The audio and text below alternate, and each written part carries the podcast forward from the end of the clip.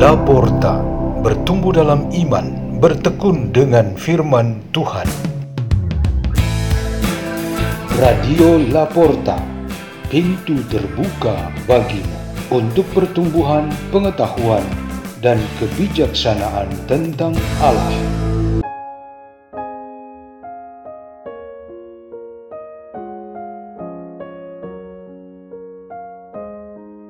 Bacaan dan Renungan Sabda Tuhan Hari Selasa Pekan ke-14 Masa Biasa 5 Juli 2022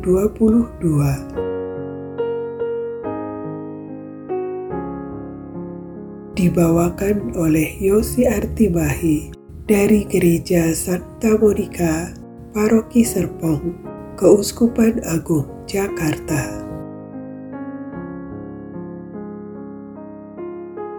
Inilah Injil suci menurut Matius.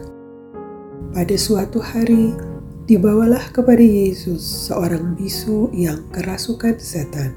Setelah setan diusir, orang bisu itu dapat berbicara. Maka heranlah orang banyak, katanya, hal semacam ini belum pernah dilihat orang di Israel. Tetapi orang Farisi berkata, dengan kuasa penghulu setan, ia mengusir setan. Demikianlah Yesus berkeliling ke semua kota dan desa. Ia mengajar dalam rumah-rumah ibadat dan mewartakan Injil Kerajaan Surga, serta melenyapkan segala penyakit dan kelemahan. Melihat orang banyak itu, tergeraklah hati Yesus oleh belas kasihan kepada mereka karena mereka lelah dan terlantar, seperti domba yang tidak bergembala. Maka katanya kepada murid-muridnya, Tuayan memang banyak, tetapi sedikitlah pekerjanya. Karena itu, mintalah kepada Tuhan yang empunya tuayan, supaya ia mengirimkan pekerja-pekerja untuk tuayan itu. Demikianlah sabda Tuhan.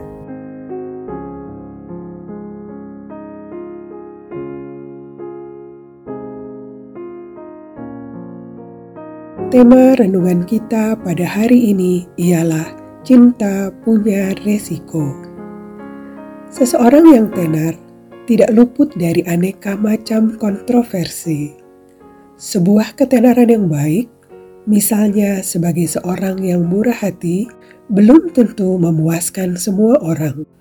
Maksud yang baik dan tulus untuk berbuat kasih tidak selalu menyenangkan setiap orang. Bahkan seorang yang saleh dan beriman kuat bisa saja menjadi kontroversi antara orang-orang yang suka dengannya dan yang iri hati atau tidak suka dengannya. Dengan kata lain, cinta kasih yang kita perbuat kepada siapa pun, bahkan untuk diri kita sendiri, selalu punya risiko. Berat ringannya risiko itu bervariasi. Misalnya saya sangat kelelahan dan ingin menjauhi keramaian untuk beristirahat dan merenungkan diri tentang segala yang telah terjadi pada saya. Itu adalah sebuah perhatian dan kasih pada diri saya sendiri. Tetapi hal itu tidak dipahami dengan baik dan proporsional oleh orang-orang di sekitar saya. Ada yang mungkin salah mengerti dan menganggap bahwa saya egois, menghindar dari kesempatan untuk bersama atau suatu kerjasama. Resiko cinta itu ada bermacam-macam.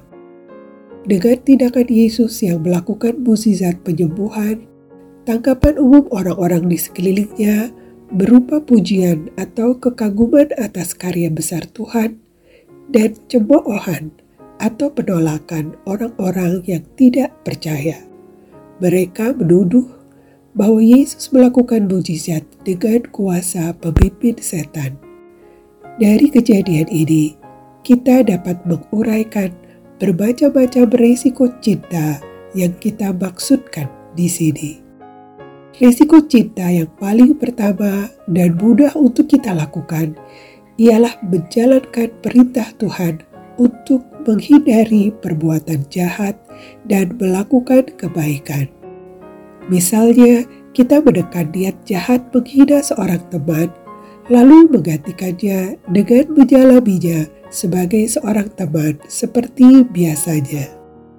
Tingkat berikutnya ialah kita melakukan kebaikan dan tidak diperhatikan atau diapresiasi. Ketika dirimu membereskan suatu pekerjaan dengan baik dan tuntas, tetapi tidak ada ucapan terima kasih kepadamu, bahkan tak ada pernyataan apa pun dari orang lain, siapa yang mengerjakan ini? Resiko yang ketiga membutuhkan semangat cinta yang besar, yaitu bahwa kita melakukan kebaikan secara diam-diam.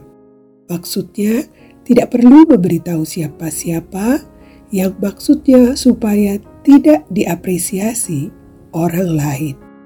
Yang keempat, lebih sulit lagi, yaitu kita berbuat baik dan benar, tidak hanya bermaksud untuk diakui orang lain, tetapi juga bersiap untuk menerima penolakan mereka karena kebaikan yang kita lakukan. Dan risiko yang tertinggi ialah kita sungguh ingin berbuat baik dan mengasihi orang-orang yang membenci atau tidak suka dengan kita.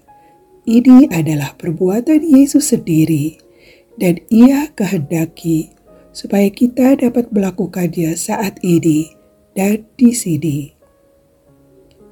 Marilah kita berdoa dalam nama Bapa dan Putra dan Roh Kudus. Amin. Ya Tuhan, mampukanlah kami mencintai seperti Engkau mencintai kami. Kemuliaan kepada Bapa dan Putra dan Roh Kudus, seperti pada permulaan, sekarang, selalu, dan sepanjang segala abad. Amin. Dalam nama Bapa dan Putra dan Roh Kudus. Amin. Radio Laporta, pintu terbuka bagi